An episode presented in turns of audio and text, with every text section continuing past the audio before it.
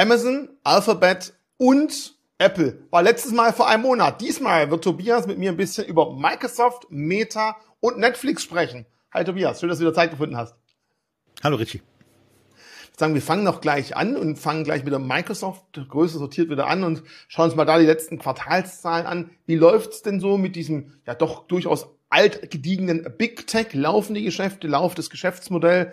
Wie laufen denn die Cloud-Dienste, das Office-Paket? Die haben ja mehrere Standbeine, wo sie sich aufstellen können und verkaufen eben nicht nur ein Produkt oder sind nur von einer speziellen Sparte abhängig, was ja vielleicht doch durchaus interessant sein kann. Ja, ich habe mir in dem Fall gar nicht so sehr die die einzelnen Geschäftsbereiche angeguckt. Da weiß ich ja, dass du ein bisschen was vorbereitet hast. Von daher äh, habe ich mich mal auf die auf die generelle View äh, konzentriert und mir ein bisschen angeschaut, wie die wie die Quartalzahlen sich zu zuletzt so entwickelt haben.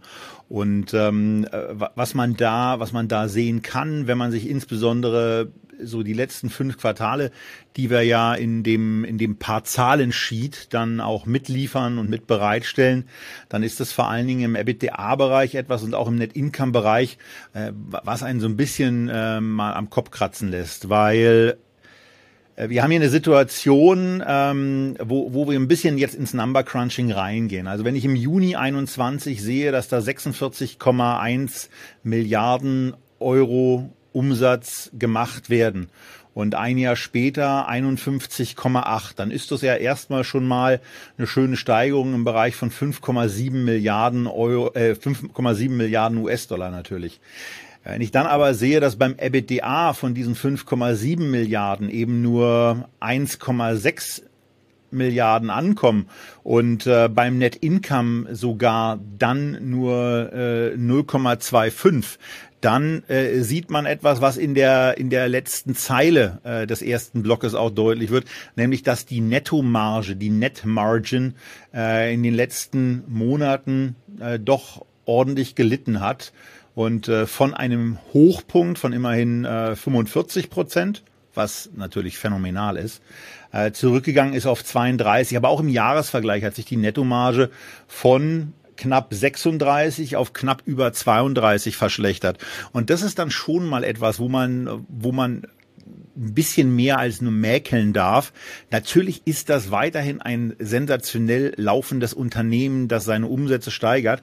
Ähm, aber man, man fängt dann doch ein bisschen an, äh, irritiert wahrzunehmen, dass es eben bei einer solchen Umsatzausweitung nur eine eine solche geringe Steigerung ähm, an verschiedenen Stellen unter dem Strich gibt, und äh, das ist etwas, was mir was mir nicht so richtig gefällt. Auf der anderen Seite, äh, um um den Blick dann eben auch mal aufzumachen, wenn man sich mal wenn man sich mal die zwei Dollar zweiundvierzig Dividende anschaut, dann kann man hier sagen, dass die Microsoft-Aktie es schafft, eine siebenprozentige Dividende auszuschütten. Fairerweise muss man sagen, wenn man im Juni zwanzig dreizehn gekauft hat, äh, nämlich zu vierunddreißig Komma fünfundfünfzig. Und wenn man das dann eben, wenn man sowas gehalten hat, dann äh, kommt eben auch mal bei einem, bei einer relativ niedrigen ähm, aktuellen Dividendenrendite von im Bereich ein Prozent eben was relativ Beeindruckendes raus, weil die Dividende eben entsprechend gesteigert hat. Und auch wenn sich der Kurs in diesem Zeitraum verachtfacht hat, ist eine ist eine Dividendenrendite auf Erwerbskostenebene äh, etwas ganz Schönes. Ansonsten bewertungstechnisch ist die Aktie mit einem mit einem aktuellen Kursgewinnverhältnis auf Basis der Ist-Zahlen von achtundzwanzig so okay bewertet, würde ich sagen. Äh, worauf man hinweisen muss, ist, in der Vergangenheit hat das Umsatzwachstum fünfzehn Prozent betragen, das Gewinnwachstum äh, vierundzwanzig Prozent. Damit wäre es fair bewertet. Ja, ein Tick zu hoch vielleicht. Was jetzt spannend ist, auch mit dieser, also mit dieser Margenverschlechterung einhergehend, äh, sind die Aussichten. Da wird aus irgendwelchen Gründen, äh, aus meiner persönlichen Sicht ein bisschen miesepetrig geplant, denn ähm, es wird für die nächsten drei Jahre ein Umsatzwachstum von dreizehn Komma acht Prozent unterstellt.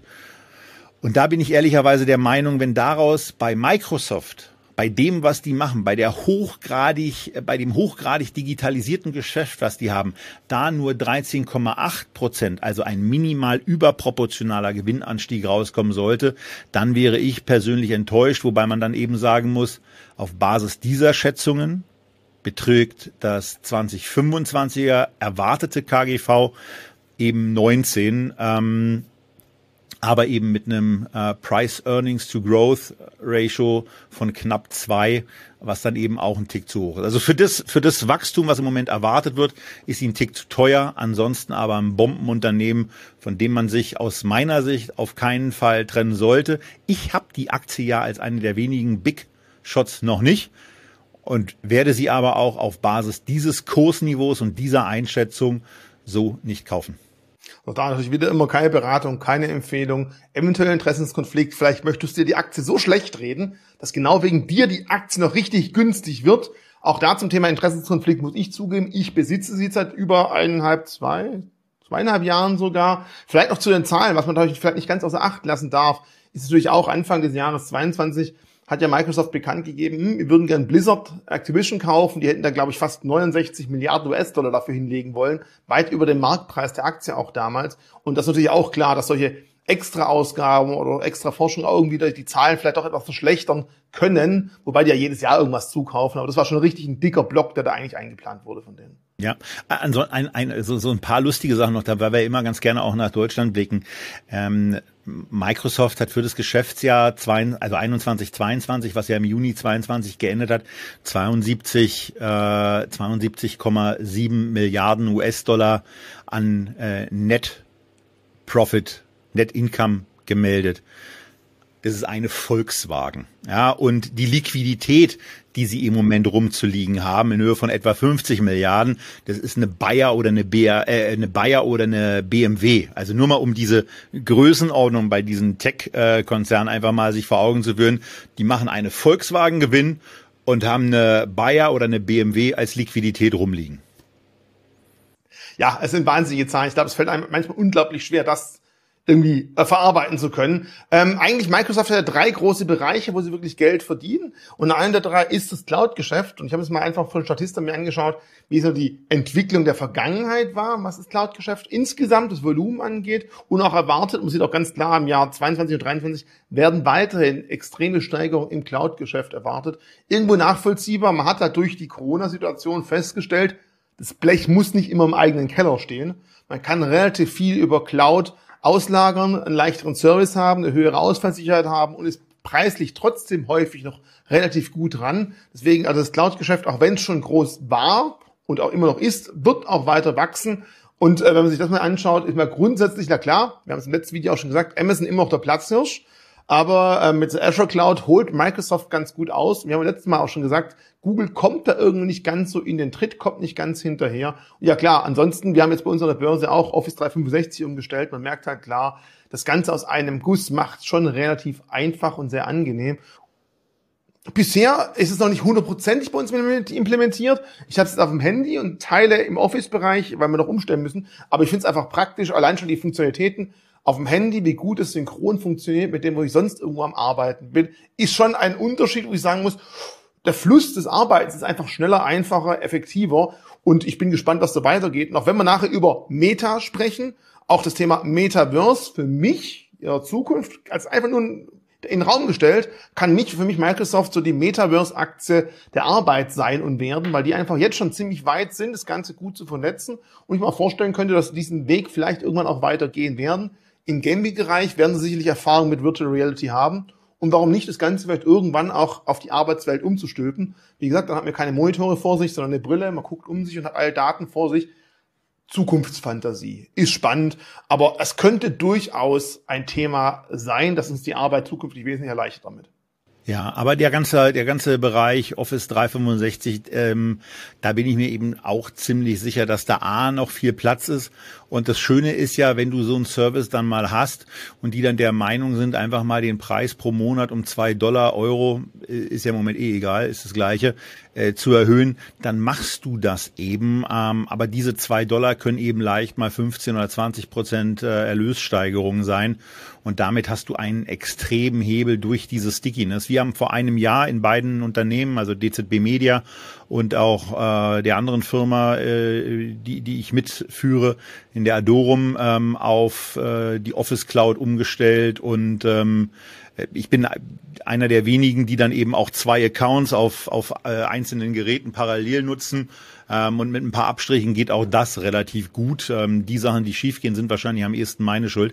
Also ich bin vom Produkt absolut begeistert und ich warte auf den Moment, wo ich eben auch von der, äh, wo ich, wo ich die Bewertung äh, zumindest für für gut halte. Sie muss ja nicht, sie muss ja nicht äh, schweinegünstig sein, äh, aber im Moment ist sie für mich eben nur okay bewertet und äh, bei okay, da gibt's noch, äh, da gibt's immer noch Unternehmen, wo ich mich dann wohler fühle mit einem Kauf.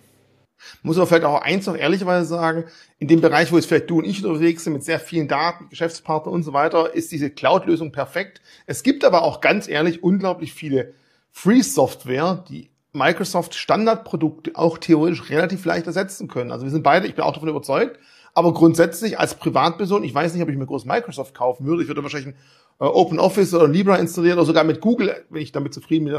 Aber privat ist es ja wiederum nochmal deutlich günstiger. Also was du im Heimbereich dann eben auch mit mehreren Leuten dann nutzen kannst, da ist es ja wiederum, also da gibt's ja ganz andere Pricings, und für ein Unternehmen ist es eben einfach wichtig, äh, du willst es eben verlässlich haben, ähm, du willst es verfügbar haben.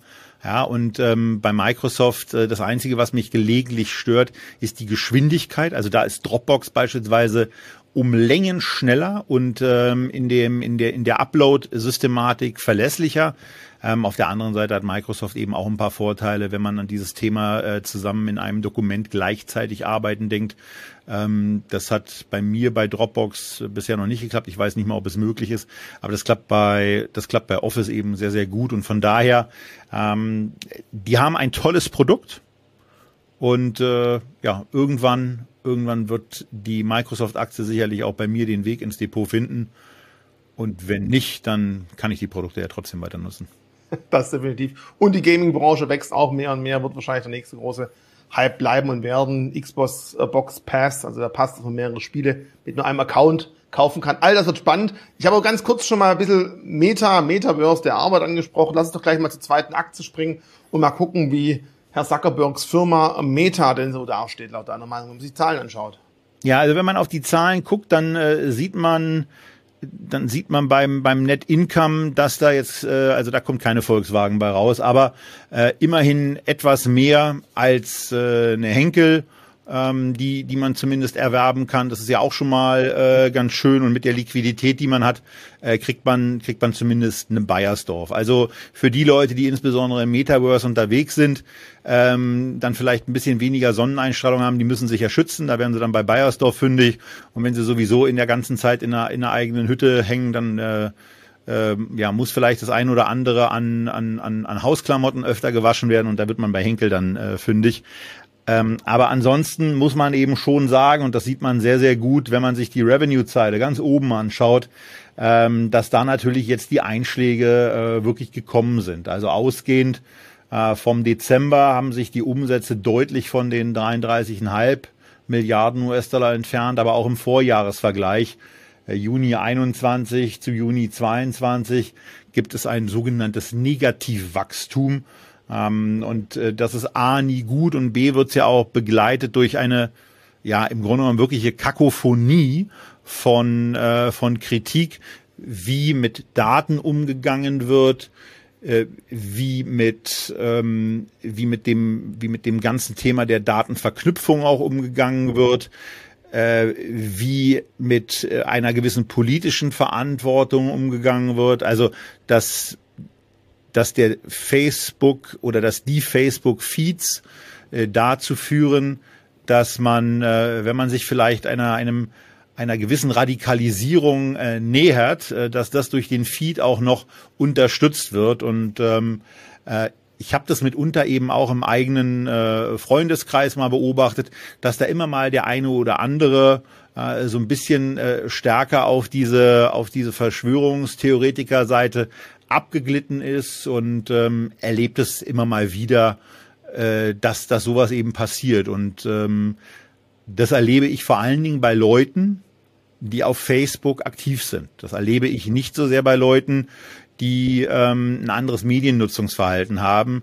Äh, ich kenne es nur in der Tat, nochmal nach, kurz nachdenken, ich kenne es aber in der Tat nur bei Menschen, die Facebook einigermaßen regelmäßig nutzen. Und das ist etwas, was dann schon, was dann schon beunruhigend ist und was eben auch in den, in den Nimbus dieses Unternehmens reinhaut und was äh, mit einer gewissen Verzögerung, wenn man sich mal zurückerinnert, wann eigentlich erste Werbebudgets ähm, eigentlich angekündigt wurden, dass man sie kürzt, dass es jetzt eben trotzdem in der G und V ankommt. Und das schlägt sich eben nicht nur oben beim beim Revenue nieder, sondern es kommt eben dann unten auch beim Net Income an. Denn das ist im Vergleich zum zum Vorjahr, also auch da wieder der Quartalsvergleich, da waren es eben mal zehn Komma vier Milliarden bei einer sechsunddreißig-prozentigen Marge und sind jetzt eben noch sechs Komma sieben Milliarden bei einer dreiundzwanzig-prozentigen Marge. Das sind immer noch radikal gute Werte, ja, also nicht falsch verstehen. Und wenn man sich, wenn man sich dabei vor Augen führt, dass dieses Unternehmen eben im Moment auf einem auf einem dreizehn Komma vierer K G V notiert, dann muss man da auch sagen, das ist äh, vor dem Hintergrund eines Tech-Unternehmens ähm, mit zumindest Wachstumspotenzial in dem Themenbereich, auf den du ja auch gleich noch ein bisschen eingehen wirst, nämlich das Metaverse. Das ist eigentlich schweinegünstig, aber ähm, was man hier zunächst mal dann auch wieder sehen sollte, ist, dass es einen Dreh an irgendeiner Stelle gibt. Also dass man sieht, dass man in irgendeiner Form Anhaltspunkte dafür hat, dass, dass, eine, dass eine Meta sich insbesondere mit dem, mit dem Kernprodukt Facebook, äh, dass man sich da fängt und dass man das an Seriosität, was ganz vielen Nutzern fehlt. Ich nutze Facebook beispielsweise genau deswegen so gut wie gar nicht mehr, ähm, dass es dafür hoffentlich, hoffentlich gelingt, äh, ja, dieses Produkt wieder so auszurichten, ähm, dass es weniger zur Radikalisierung führt. Ansonsten aber die ganzen Ratio-Zahlen, wenn man sich die anschaut, ein Price-Sales-Ratio bei drei Komma acht. Das war vor ein oder zwei Jahren ähm, zum Geschäftsjahresende jeweils bei acht und neun. Wenn man sich, wenn man sich das Price, die Price Earnings anschaut, die sind von in der Spitze einunddreißig Komma neun im Dezember zwanzig neunzehn auf äh, dreizehn Komma vier implodiert. Und apropos implodieren, äh, das betrifft natürlich auch den Aktienkurs, ne? Also der war eben, der war eben äh, im Bereich von äh, zumindest hier bei diesen Endwerten dreihundertfünfzig US-Dollar Juni einundzwanzig und ist jetzt eben bei hunderteinundsechzig. Da ist für deutsche Anleger immer noch äh, das ein oder andere äh, an Dollargewinnen wichtig. Deswegen fällt der Verlust vielleicht ein bisschen niedriger aus. Aber ähm, es ist inzwischen eben relativ leicht, mit einem mit einem Meta-Investment, was wahrscheinlich irgendwann mal ein Facebook-Investment war, auch in die Verlustzone gerutscht zu sein. Und das ist etwas, ähm, äh, ja, womit man klarkommen muss. Ich persönlich habe die Aktie ähm, und werde sie im Moment auch nicht verkaufen, sondern sage da eben einfach, die sind mit einem mit einem bestimmten Gewicht damals von mir gekauft worden. Der Tausch war sicherlich nicht der geschickteste, weil damals mir eine Apple eine Apple überbewertet äh, vorkam. Aber ich habe eine, eine relativ große Apple-Position ähm, zu einer immer noch ähm, äh, großen Position von Apple reduziert und dafür dann dann zwei andere zwei andere Aktien äh, gekauft, die wir hier regelmäßig besprechen. Das war damals bei mir die Amazon, die lief ganz gut, die Meta, die lief so nicht so gut. Ähm, Da wäre Apple in der Tat besser gewesen, aber ähm, ja, wer, wer keine Entscheidungen trifft, der kann sich dann auch am ehesten rühmen, dass er keine Fehler macht, außer vielleicht den, keine Entscheidung getroffen zu haben. Da hättest du auch keine Apple gekauft, wenn du keine Entscheidung treffen würdest.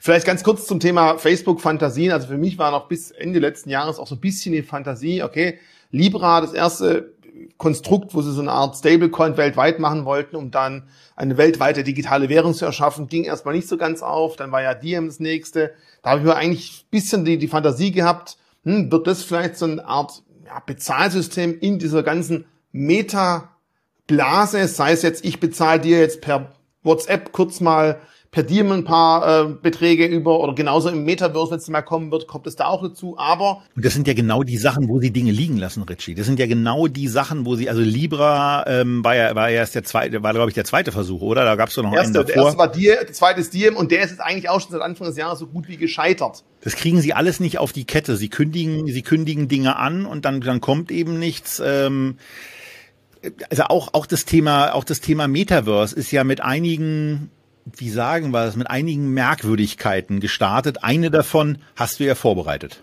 Also einmal genau, für mich war insgesamt, das war meine Fantasie, das könnte vielleicht was werden, aber das, da ging lange der Luft raus aus diesem Zahlensystem, das hat nicht funktioniert. Und das Zweite gab es vor kurzem in der Community ein bisschen Häme, weil ähm, ich zeige jetzt hier mal kurz ein Selfie von Mark Zuckerberg in seinem Metaverse in einem Spiel Horizon Worlds, ähm, das eigentlich seit zwanzig einundzwanzig ein Open äh, V R-Spiel sein soll, das ziemlich, ziemlich viel Prügel eingesteckt hat. Also sonderlich toll sah das nicht unbedingt aus.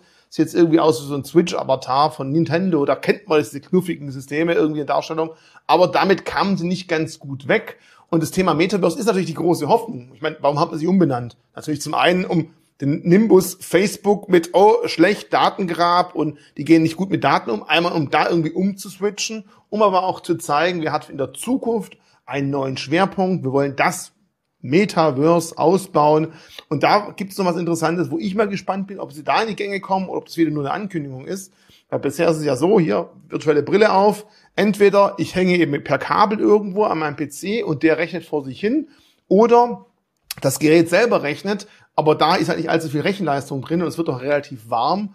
Und ähm, da ist jetzt Metaverse scheinbar mit Verizon in den U S A dabei zu überlegen und zu testen, ob über das fünf G Netz wirklich eine Art V R-Cloud etablieren könnte. Soll einfach heißen, ich habe einen Empfänger in meiner V R-Brille drin und das Ding muss nicht mehr selber die ganzen Grafiken berechnen und irgendwelche Daten zusammenschieben, sondern das erledigt die Cloud für mich und über fünf G, über schnelles Netz, wird das Ganze dann in Near-Time, Real-Time, wie auch immer, auf meine Brille projiziert. Also man versucht halt zu überlegen, kann man das irgendwo auch wirklich anwenden oder bin ich als V R-Nutzer, wenn ich Rechenleistung haben will, immer per Kabel an meinen P C gebunden, was in mittelfristig nicht die Lösung sein kann. Aber hier gibt es so erste Leaks und Gerüchte, dass dieses Netz nicht vor zwanzig fünfundzwanzig kommen könnte und sollte. Ist wieder was Interessantes für die Zukunft. Ich hoffe einfach für die Firma, ich selber besitze Facebook bzw. Metaverse nicht, aber ich hoffe, dass nicht schon wieder irgendwas ist, was angekündigt wurde und man dann sagen muss, schade, nicht ganz so gut. Weil grundsätzlich, sie haben mit Oculus, Oculus Rift, da haben sie dieses Jahr eine neue Brille aufgebracht, nächstes Jahr soll die Oculus Rift drei kommen, schon eine relativ gute Software und Hardwarehersteller eingekauft, aber das ganze Thema läuft immer noch nicht so richtig, man ist immer noch ein bisschen ein Freak, wenn man so ein Ding auf seinem Haupt aufsetzt, weil das einfach noch nicht starke Marktdurchdringung hat, weil einfach die Anwendungen dafür noch nicht weit genug verbreitet sind und auch ehrlich gesagt noch nicht gut genug dafür sind, um sich so ein teures Teil zu kaufen. Meine persönliche Meinung, ich saß schon mal in dem Laden drin, habe das Ding aufgehabt und dann gesagt, na, nee, noch nicht. Du hattest eine Oculus Rift auf? Ja, ich war aber noch nicht ganz so zufrieden, ehrlich gesagt. Also es war noch nicht das, was ich mir erhofft habe. Ich bin, ich muss zugeben, im Privaten ein Hardcore-Gamer, wenn ich die Zeit hätte, weil seitdem mein Sohn auf die Welt gekommen ist, habe ich vielleicht insgesamt noch drei Stunden gezockt. Aber davor habe ich es ganz gerne gemacht und ich habe mal die Fantasie gehabt, oh toll, mit Brille und ich bewege mich, sehe meine Hände, sehe die Interaktion. Das war für mich noch nicht das, was ich erhofft habe. Vielleicht die nächste Version, die nächstes Jahr kommen wird. Also ich muss da ja, wir, wir hatten das, wir hatten das Thema ja schon diverse Male mit dem, mit dem ganzen V R-Gedöns und ich muss dazu wirklich sagen, ich war jetzt gerade wieder am, am Wochenende im, im Olympiastadion, habe mir äh, dieses äh, nicht so erfreuliche, aber immerhin zumindest gut anzusehende null zu eins von Hertha angeguckt und, und meine, mein Bild war ja immer, dass man irgendwann diesen Eindruck eines Stadionbesuchs auf verschiedenen Plätzen mit so einer V R-Brille simulieren kann. Und ich hatte so ein Ding zwanzig fünfzehn in Dubai das erste Mal auf. Das war an einem, an einem, an einem Samsung-Stand. Und das war jetzt nicht das modernste Gerät, das war einfach das, das Mobiltelefon da in irgendwie so ein, so ein äh, Ding reingeschoben, wo dann, wo dann eben entsprechend projiziert wurde. Und das sah schon ganz gut aus. Und das ist, das ist sieben Jahre, also eigentlich so zwei Tech, zwei Tech-Generationen, äh, wenn man so will, zwei Tech-Entwicklungszyklen, dass die Technik da noch nicht weiter ist, finde ich hochgradig enttäuschend, äh, dass ich, dass ich mein, dass ich meine Idee, wie ich Sporterlebnisse in einem ganz neuen Live-Erlebnis verfolgen kann, noch nicht realisiert hat, finde ich hochgradig enttäuschend und in der Tat auch erschreckend, weil ich bin mir sehr, sehr sicher, dass man bei den Ligen auf diese Idee auch schon gekommen ist, diese diese Erlebnisse ähm, wesentlich greifbarer zu machen. Und ich glaube in der Tat auch, dass da so die eine oder andere Erlössteigerung ähm, mit dabei wäre. Also ich würde mir schon das eine oder andere Spiel in der alten Försterei rein, ein, reingucken und angucken, wenn ich in den Gästeblock da darf und äh, das Spiel dort digital verfolgen dürfte, ähm, das würde mir schon Spaß machen. Von der, vor dem Hintergrund ist es einfach schade. Und da, jetzt kommen wir zum zweiten Mal in der Sendung äh, hier auf Apple, da wird eben spannend, äh, was Apple im September und Oktober präsentieren wird. Denn da äh, läuft ja im Moment die Gerüchteküche sehr heiß, was das Thema V R, Virtual Reality anbelangt und inwieweit möglicherweise Apple in der Lage ist, das Gaspedal mal einfach ordentlich durchzutreten und schwuppdiwupp an Meta vorbeizuziehen. Und das wäre ein sehr heftiger Rückschlag. Zu dem Thema haben wir schon letztes Mal gesprochen. Ich verlinke mir unten das Triple A Video, weil da wird es ja auch verschiedene Versionen mit, die Oculus, also eine virtuelle Realität, eine V R, eine äh, Augmented Reality oder Kombination von beiden geben. Und da haben wir letztes Mal schon drüber gesprochen, wie gesagt, unten im Video. Und wenn wir jetzt schon von Filmen, also, jetzt habe ich selber das Ganze kaputt gemacht, von Sportereignissen gucken, streamen von zu Hause an, würde ich sagen, nutzt man die Möglichkeit und switchen gleich mal rüber zur Netflix. Weil da muss man ganz klar sagen, wenn man sich die, die Nutzerzahlen des aktuellen Jahres anschaut, sieht es nicht ganz so prickelnd aus. Hast du andere Zahlen mitgebracht, die äh, zufriedenstellend aussehen für Aktionäre?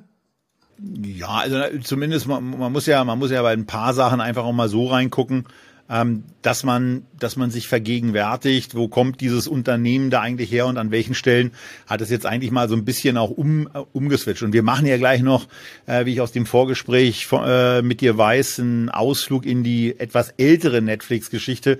Gucken uns aktuell aber erstmal an, dass es in der Tat zu einer, naja, zu einer deutlichen Umsatzverlangsamung gekommen ist.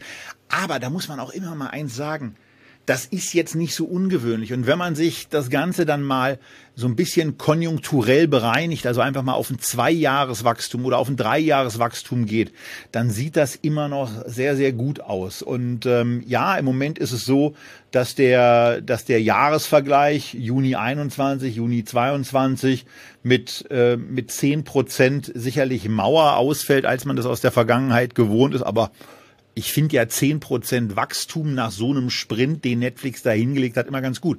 Und ich kann nur ähm, aus einer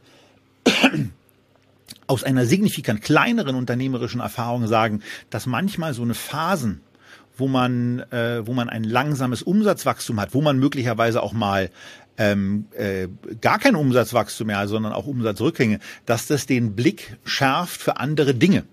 Und beim Thema Blick schärfen für andere Dinge kommen wir auf ein vielfach hier schon angesprochenes Thema, nämlich auf die Produktionskosten, die Netflix so jedes Jahr ausgibt. Und das ist eben äh, eine ganze Menge. Und wenn ich mir angucke, wie es bei mir in meinem Netflix-Account eben immer noch dazu kommt, dass ich die, die Anzahl der zu schauenden Serien oder Filme tendenziell erhöht und nicht abbaut, dann ist das für mich immer so ein Signal, ich glaube schon, dass ich da ganz ordentlicher Nutzer bin von Netflix. Ähm, und wenn sich, wenn sich, wenn sich in so einem, in so einem Mediennutzungsverhalten dann trotzdem noch was aufbaut, dann ist es für mich eigentlich nur ein Signal, dass man da auch mal ein bisschen auf die Bremse treten könnte. Äh, denn auch ich habe mir ja schon mal alte Serien ähm, angeschaut, also beispielsweise irgendwann noch mal Friends komplett durchgeschaut äh, oder oder ähnliche oder ähnliche Geschichten dann vielleicht einfach noch mal zu schauen. Und da würde ich mir eigentlich wünschen, dass man dass man bei den bei den bei den Costs of Revenue noch ein bisschen stärker auf die Bremse tritt. Ich bin persönlich der Meinung, ähm, dass man da ungefähr ein Viertel bis ein Drittel einsparen kann. Und wenn dann gleichzeitig die Bemühungen, die man auch noch unternimmt und die zwei Bereiche betreffen, nämlich einmal äh, diese, nennen wir mal, ähm, interessanten Auslegungen von Abonnentenverhalten äh, oder an, anders formuliert diese äh, diese nicht ganz legale äh, Zweifach- und Dreifachnutzung von einmal bezahlten äh, Lizenzen, äh, wenn das besser gelingt, das einzustellen und es zusätzlich auch noch gelingt, auf der anderen Seite auch noch ein Produkt einzuführen, was für was durch Werbung für neue Erlöse sorgt oder bei Nutzern, die auf Werbung jetzt mal so gar keinen Bock haben, die Erlöse wiederum leicht zu steigern, dann ist da eben auch noch ein bisschen was an Potenzial dran. Das wird hochgradig spannend, wie Netflix damit umgeht. Ich kann das nur bei Sky immer wieder sagen, dass ich, dass ich es hochgradig nervig finde, wie Sky in, in seinen Angeboten Äh, Werbung platziert, dass damit unter dann drei Spots, wenn man wenn man das Ganze mobil nutzt, äh, dass drei Spots erstmal reinlaufen, bevor man die Sendung, für die man ja auch schon nicht so ganz wenig äh, Geld bezahlt, bevor man das nutzen kann. Ähm, da ist Netflix hoffentlich geschickter, aber Ähm, es ist eben eine Möglichkeit, auch in dem Bereich noch zu opti- optimieren. Und dann muss ich eben auch sagen, also das, was, was wir bei, bei bei einer, meiner Microsoft schon als Thema hatten, dann sind die Aussichten eigentlich extrem ähm, ja konservativ, denn für die für die kommenden Jahre wird ein weiterer Umsatzanstieg erwartet in einer Größenordnung von acht Komma drei Prozent pro Jahr, sodass bis zweitausendvierundzwanzig siebenunddreißig Komma sieben Milliarden U S-Dollar an Umsatz da sein sollen, ähm, bezogen auf die jetzigen einunddreißig Milliarden oder auf die für das Geschäftsjahr einundzwanzig gemeldeten neunundzwanzig Komma sieben Milliarden sind das dann also diese acht Komma drei Prozent. Der Gewinn pro Aktie wird allerdings mit einem deutlich unterproportionalen Wachstum gesehen, was insbesondere an einem schlechter ausfallenden Jahr zweitausendzweiundzwanzig liegen wird, wo der Gewinn von elf Komma vierundzwanzig auf erwartet zehn Komma null drei Dollar fallen wird, um dann bis zweitausendvierundzwanzig wieder auf knappe vierzehn zu steigen. Wenn das gelingt, dann würde die Aktie bei einem, bei einem aktuellen K G V auf Basis des äh, vierundzwanziger erwarteten Gewinns von sechzehn stehen. Äh, das ist etwas, was auf der einen Seite attraktiv ist und wo ich persönlich der Meinung bin, dass verschiedene Wachstumsfantasien nicht ansatzweise drin sind. Ähm, ich finde ja persönlich äh, das Produkt, was wachstumsstärker im Moment ist, nämlich das von Disney, um äh, einiges schlechter, aber äh, da wird dann der Markt entscheiden. Aber Netflix äh, fängt eigentlich an, ganz interessant auszusehen. Bei Netflix ist ja auch so, die, die tracken ja wirklich auch ganz genau das Nutzerverhalten, wissen genau, wie die Serien geschaut werden, sind ja auch eiskalt, wenn eine Serie zwar gut, aber nicht gut genug läuft und hören mittendrin auf und jeder denkt sich, verdammt nochmal. Und äh, da gibt's andere Dienste, die kaufen ganz gerne die Lizenzen auf und führen die dann weiter. Aber da hat vielleicht Netflix, wenn es um Werbung geht, die Chance natürlich, irgendwas, du schaust jetzt gerade eine Serie und siehst jetzt irgendwie ein cooles, weiß nicht, Accessoire oder ein cooles Möbelstück und so weiter und kriegst danach nochmal die Werbung vorgesetzt, hier könntest du es kaufen. Das ist vielleicht ganz spannend. Was ich aber auch interessant finde zu dem Thema mit Werbung, ich meine, es ist ja nicht so, dass andere es nicht schon längst machen. Als ich mich heute ganz kurz für das Thema vorbereitet habe, war ich bei meinem Amazon-Account mal drin, die haben ja bereits einen Dienst, der komplett frei ist und da sind ein paar relativ gute Serien sogar dabei, wo man sagen muss, ach ja, für ganz umsonst.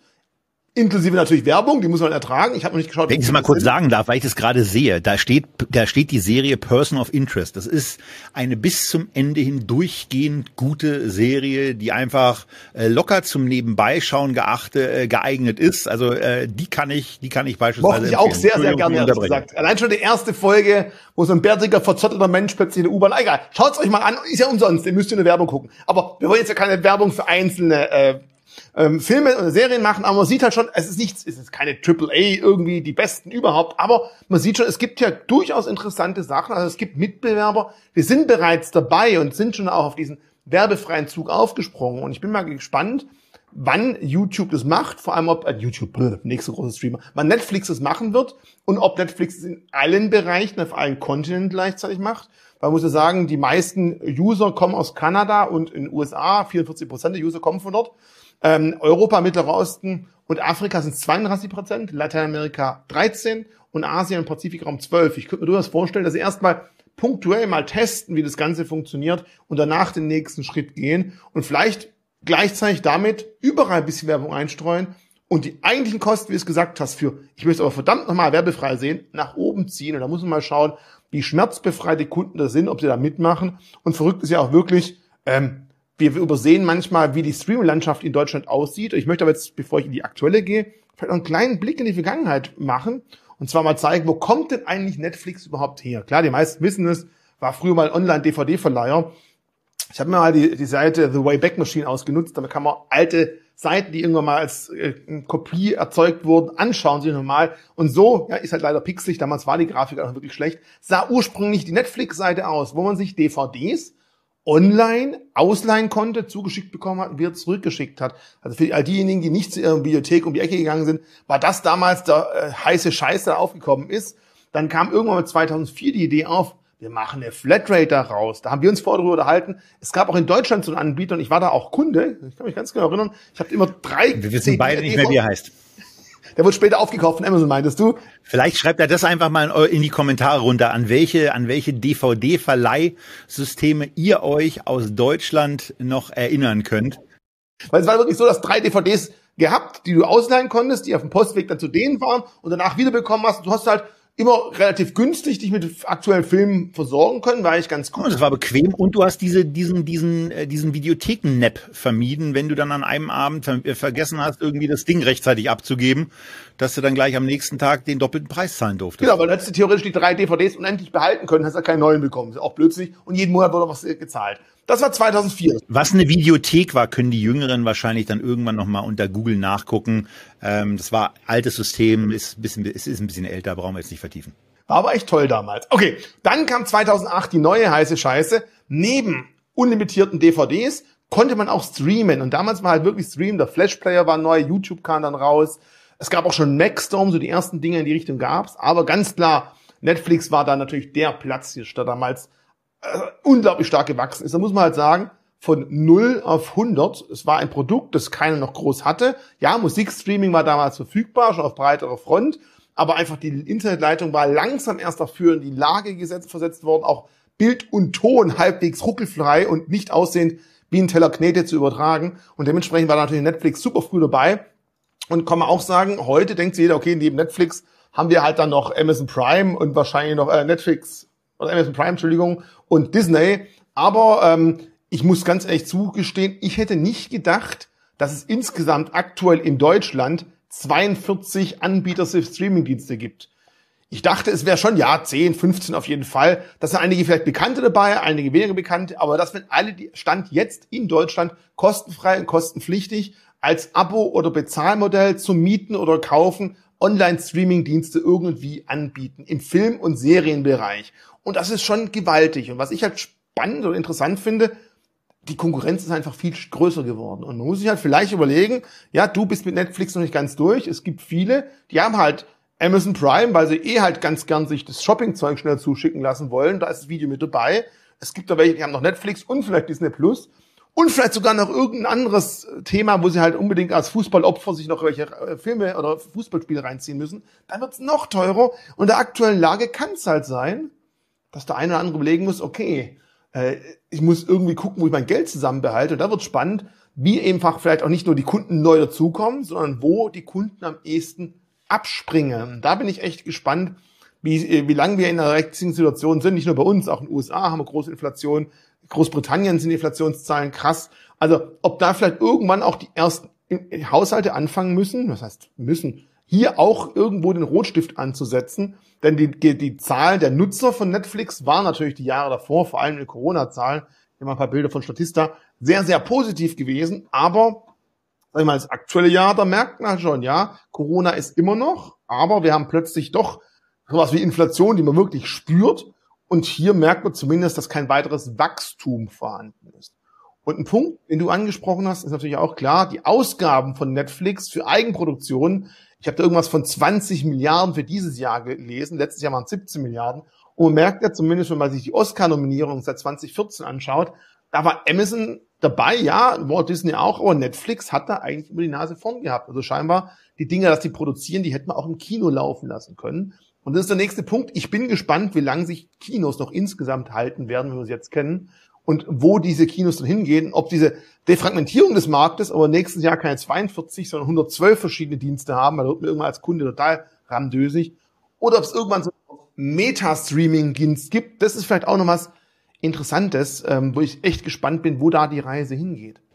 Ja, also was Kinos anbelangt, da ist da ist schon die Wahrnehmung sehr, sehr traurig. Also wir haben jetzt äh, in den letzten in den letzten anderthalb Monaten, glaube ich, dreimal den den neuen Top Gun Maverick Film angeguckt in verschiedenen Kinos. War die Handlung so kompliziert für dich? War Na, das nee, der war ein, einmal in der Astor Lounge, das ist ein ganz nettes Kino in Berlin, dann äh, auf, mein, auf also auf meinem, auf wirklich meinem Platz im Zoopalast Kino eins, das ist so eine so eine Kinomacke von mir. Ähm, und äh, dann haben wir den Film nochmal auf Englisch gucken wollen äh, und äh, ja, das das war dann eben einfach das Ding und äh, es war eben Es war eben in zwei von drei Kinobesuchen wirklich sehr, sehr leer. Und mit leer meine ich, dass gefühlt weniger als zwanzig Prozent ähm, der Plätze verkauft waren. Und äh, wir waren wir waren zu, zu Primetimes da. Also äh, an, einem, an einem Freitag um zweiundzwanzig Uhr und an einem, äh, ja, an einem anderen Abend innerhalb der Woche, aber dann eben zwanzig Uhr. Und das ist dann schon was, wo ich sage so, boah, ähm, das wird in der Tat für Kinos ganz, ganz, ganz schwer. Aber das Erlebnis ist eben, also nirgendwo sieht man einen Film so, finde ich, wie im Kino. Insbesondere im Zoopalast Kino eins. Willst du sagen, welcher Platz deiner ist, wenn irgendwelche versteckten Nachrichten da hinterlegt werden sollen? Da sind, da sind äh, keine versteckten Nachrichten. Das ist also, ich habe den Platz natürlich schon wieder vergessen, ähm, aber der, der, der, der Bereich ist in zwei, äh, in zwei Teile unterteilt und äh, ich sitze ganz gerne in der letzten Reihe äh, des, des vorderen Bereiches, damit ich zwei Drittel des Kinos hinter mir habe, ähm, weil das für das, für den, also für das Sounderlebnis aus meiner Sicht eben sehr, sehr gut ist und ich will eine Leinwand vor mir haben. Also ich gehe ja nicht ins Kino, um weit weg zu sitzen. Also von daher in dem Moment, wo ich im letzten Drittel in dem Kino sitze, da kann ich auch, da kann ich auch zu Hause gucken und fern gucken. Also das, ähm, das, das brauche ich nicht. Also ich will Kinoerlebnis haben und das heißt, dass ich den Kopf einfach auch mal nach links und nach rechts drehen kann und dann eben äh, dort den einen Teil von der Schlucht sehe und äh, dort äh, die Raketenabschussanlage im Fall von Maverick jetzt auf der anderen Seite. Ähm, das ist Kino. Ansonsten kann ich auch fern gucken. Also ich muss sagen, ich war dieses Jahr einmal im Kino, aber ich finde daheim ein guter vier K Beamer, eine richtig gute Surround-Anlage, hat auch seine Vorteile und im Kino verdammt normal hält keinen Film an, wenn ich aufs Klo gehen muss, weil ich pinkeln muss. Und das ist für mich ein Riesenvorteil von zu Hause. Irgendwann, wenn du in Richtung Stuttgart mal bist, dann vielleicht kann ich davon überzeugen, machen wir einen Kinoabend. Dann guckt man den ersten Teil von Top Gun an und schwelgen in Erinnerung. Ich glaube, ich glaube, Top Gun brauchen wir nicht, aber wir könnten uns den Club der Toten Dichter angucken. Das können wir, da sprechen wir dann drüber. Aber vielleicht noch eins ganz kurz zum Thema Netflix, wo ich auch in der Vergangenheit immer so ein bisschen Hoffnung hatte, dass da mehr Fahrt aufgenommen werden kann, weil Netflix hat natürlich einen riesen Vorteil, die haben unglaublich viele Kunden. Punkt. Bisher bespielt man die ganz klar mit Filmen und Serien, vielleicht demnächst mal mit passender Werbung, die auch zu dem Film irgendwo oder zur Serie passen, dass man einen höheren ja, Kaufanreiz hat, aber die sind jetzt seit kürzerem oder seit längerem sogar schon auch dabei, irgendwelche Spiele anzubieten. Ich muss aber ganz klar sagen, diese Spiele, die es dazu gibt, sind einfach eher ja, schlechtere Handy. Wie viele Spiele hast du dir von Netflix schon auf dein Telefon heruntergeladen? Zwei zu Testzwecken und die sahen einfach alle aus wie auf meinem alten Sega Mega Drive. Bei mir waren es drei, die haben auch keine Stickiness hergestellt. Nur, du hast dich ja im Vorgespräch so ein bisschen über die Grafiken auch lustig gemacht. Und da äh, sage ich dir mal, aus irgendwelchen Gründen, ähm, wann immer ich mit mit mit Teenies oder Jungzwens äh, spreche, sagen die mir, dass die dieses, wie heißt es, Minecraft, glaube ich, äh, das ist hier jetzt auch nicht so unbedingt top fortschrittlich, ähm, was die grafische Nutzeroberfläche anbelangt, programmiert. Und das spielen die trotzdem. Und das ist denen vollkommen egal, ob das, äh, ob das für uns quasi wie eine Revival-Grafik äh, eines äh, Commodore Amiga aussieht oder sonst was. Äh, die finden das cool und denen macht es Spaß. Also in dem Moment, wo du Stickiness mit einem Produkt erzeugst, und das, das, den, den Treffer kannst du eben haben, ähm, und vor allen Dingen kannst du das dann möglicherweise auch durch eine, durch eine entsprechende Vernetzung deiner Community, die haben ja immerhin über zweihundert Millionen Kunden, äh, kannst du das ein oder andere eben auch da zusammenbringen. Haben sie noch nicht geschafft, aber ähm, das ist definitiv eine Chance für dieses Unternehmen. Weil nur nicht geschafft. Insgesamt wurden diese, weiß nicht wirklich, in der App selber lädst du das Spiel nochmal extra runter und bisher wurden diese Spiele dreiundzwanzig Komma drei Millionen Mal runtergeladen und täglich gibt's so, also gibt's eins Komma sieben Millionen Nutzer bei zweiundzwanzigtausendeinhundert Millionen, zweiundzwanzig, zweihunderteinundzwanzig, jetzt habe ich's, zweihunderteinundzwanzig Millionen Nutzer weltweit, die sie eben haben, muss ich sagen. Nicht mal ein Prozent nutzt bisher die Spieleversion. Kann man jetzt entweder sagen, oh, ist aber doof, gescheitert, oder man kann sagen, da ist noch ganz schön viel Potenzial. Und jetzt fällt man euch da draußen, ist es für euch eher ein Zeichen, na gut, es ist gescheitert, oder, äh, wie, die haben auch Spiele, wusste ich noch gar nicht. Ja, sag mal, also nur mal, nur mal so, also wenn, wenn, wenn du hier, wenn du hier siehst, dreiundzwanzig Komma drei Millionen Games Downloads bei zweihunderteinundzwanzig Millionen Kunden. Und also du hast beispielsweise zwei Spiele runtergeladen, bei mir waren es drei. Ich glaube, jeder, der, der, der das einmal entdeckt, der wird nicht nur ein Spiel runterladen, sondern im mittleren Bereich eher zwei bis drei. Also genauso wie wir es gemacht haben. Und ein paar, ein paar Leute vielleicht auch fünf oder zehn. Ist ja. Aber wenn, wenn du mal mit dreien so rangehst, ähm, danach bist du bei, bei vierundzwanzig geteilt durch drei, bist du bei acht Millionen Menschen quasi, die dieses, äh, die diese Möglichkeiten schon genutzt hätten. Und acht bezogen auf zweihunderteinundzwanzig, das ist ein Witz.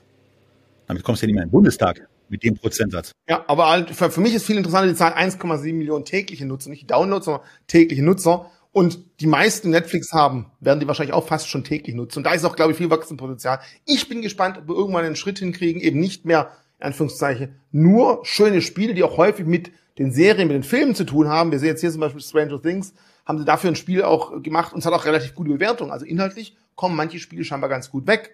aber vielleicht für diejenigen, die am Fernseher sitzen, das mittelfristig auch eine andere Grafik darzustellen und dann einfach, wir hatten Musikstreaming, nächstes Ding war Filmstreaming und ich bin mir ganz sicher, die nächste Xbox und die PlayStation wird nicht mehr die Hardware bei uns im Wohnzimmer stehen, sondern es wird ein Cloud-Gaming-Dienst sein. Und ob vielleicht Netflix dann schneller schon ist und Cloud-Gaming auch anbieten kann, das ist definitiv etwas, so viele Dienste schon anbieten oder auch dabei sind, sei es Nvidia, sei es PlayStation, Microsoft, da gibt es bereits schon einige Cloud-Spiele-Anbieter, aber Netflix ist einfach einer der größten Anbieter, wo über zweihundert Millionen Menschen dahinter stehen und das kann spannend sein. Einfach deswegen mal die Aussage an euch oder schreibt mal darunter, ist es für euch jetzt ein Todesarmutszeugnis, dass das einfach so wenig geschieht? Oder glaubt ihr, nee, das heißt für mich, da ist noch viel Potenzial, da könnte noch was kommen, wenn man neugierig, wie ihr das so seht. Naja, und was er bitte auch runterschreibt, ist die Frage, die wir jetzt abschließend auch beantworten müssen. Wenn ihr euch für mindestens zwölf Monate mit äh, einem Prozent eures liquiden Nettovermögens für eine der drei vorgestellten Aktien hier entscheidet, entscheiden müsstet, welche wäre das? Wäre es die Microsoft, wäre es die Meta oder wäre es die Netflix? Und da ich jetzt die Frage gestellt habe, kann ich natürlich ganz elegant den Ball rüber nach Stuttgart flanken und Richie fragen, welche wäre es denn bei dir aus diesem Dreierangebot und natürlich unter Beachtung aller möglichen Disclaimer und dem Hinweis, dass du hier nichts für die Börse Stuttgart, sondern selbstverständlich nur deine private Meinung zum Ausdruck bringst. Microsoft, Meta oder Netflix? Also ich bleib in Microsoft investiert, bei den anderen beiden habe ich kein äh, Skin in the Game und werde es auch nicht da reinpacken. Dementsprechend wäre es für mich persönlich die Microsoft, aber wie gesagt, keine Beratung, keine Empfehlung. Und ich habe es ja auch schon ein Weilchen, habe jetzt auch schon ein bisschen Puffer aufgebaut und fühle mich da eigentlich ganz wohl. Deine Aussage? Bei mir wäre es eine Netflix äh, und zwar einfach deswegen, äh, weil ich ja ganz gerne mal mich auf die Suche dann begebe, wann eine Aktie wirklich richtig heftig abgestraft worden ist. Ich habe gerade nochmal nachgeguckt, die Aktie war eigentlich im Hoch bei sechshundertsiebenundachtzig US-Dollar. Also das war zumindest der Peak, den ich gefunden habe. Vielleicht waren es auch mal kurz siebenhundert. Äh, kann alles sein. Ist im Tief auf hundertfünfundsiebzig gefallen, hat also drei Viertel äh, ihres Werts verloren, notiert immer noch zwei Drittel unter ihrem unter ihrem Hoch. Und ähm, was die Zukunftsaussichten anbelangt, ja, die haben sich ein bisschen eingetrübt, aber es sind trotzdem auch noch genug Chancen da. Und wenn man eben einfach sieht, man bekommt so ein Unternehmen für einen Nachgewinnrückgang in zweiundzwanzig erwartet das Ergebnis von zehn US-Dollar mit einem mit einem aktuellen K G V von zweiundzwanzig und mit einem zwanzig vierundzwanziger K G V mit wirklich, also aus dem, was ich hier sehe, sehr pessimistischen Schätzungen. Also da ist so richtig, da ist der, der, da ist der ganze Pessimismus-Rotz eigentlich drin, äh, der sein kann. Und in dem Moment, wo eine der, der, der Sachen, die wir jetzt hier aufgeführt haben, Richie hat jetzt gerade noch die Spiele mit reingebracht. In dem Moment, wo das aufgeht, kann das ganz, ganz schnell ganz woanders rausgehen. Also von daher, äh, die Aktie ist äh, wirklich ordentlich, ordentlich ausgebombt. Und äh, wenn euch das Thema Zertifikate da interessiert, bin ich mir sicher, dass es bei einer Netflix im Übrigen auch interessante Discount-Zertifikate gibt, wo ihr nochmal spürbar unterhalb des aktuellen Kurses eine sehr attraktiv verzinste, limitierte Order platzieren könnt. Wie sowas geht, erkläre ich übrigens relativ regelmäßig bei D Z B Portfolio. Und dort gibt's auch die Grafiken, die du mitgebracht hast, diese PowerPoint, eigentlich PowerPoint, die P D Fs, die verlinken unten drunter, die kann man bei euch runterladen. Beim nächsten Video werden wir uns unter anderem in circa einem halben Monat, Monat Oracle und ein paar, zwei andere Werte anschauen. Dann werden wir auch mal eure Abstimmung dort bekannt geben und genau das, was würde aktuell Stand jetzt unter Bedingungen, die Tobias gerade genannt hat, ein Prozent des Vermögens, zwölf Monate am liebsten investieren, Meta, Microsoft oder eben die Netflix. Das war's von meiner Seite aus. Tobias, vielen Dank für deine Zeit und ich freue mich bis zum nächsten Mal. Vielen Dank, Richie. Bis zum nächsten Mal.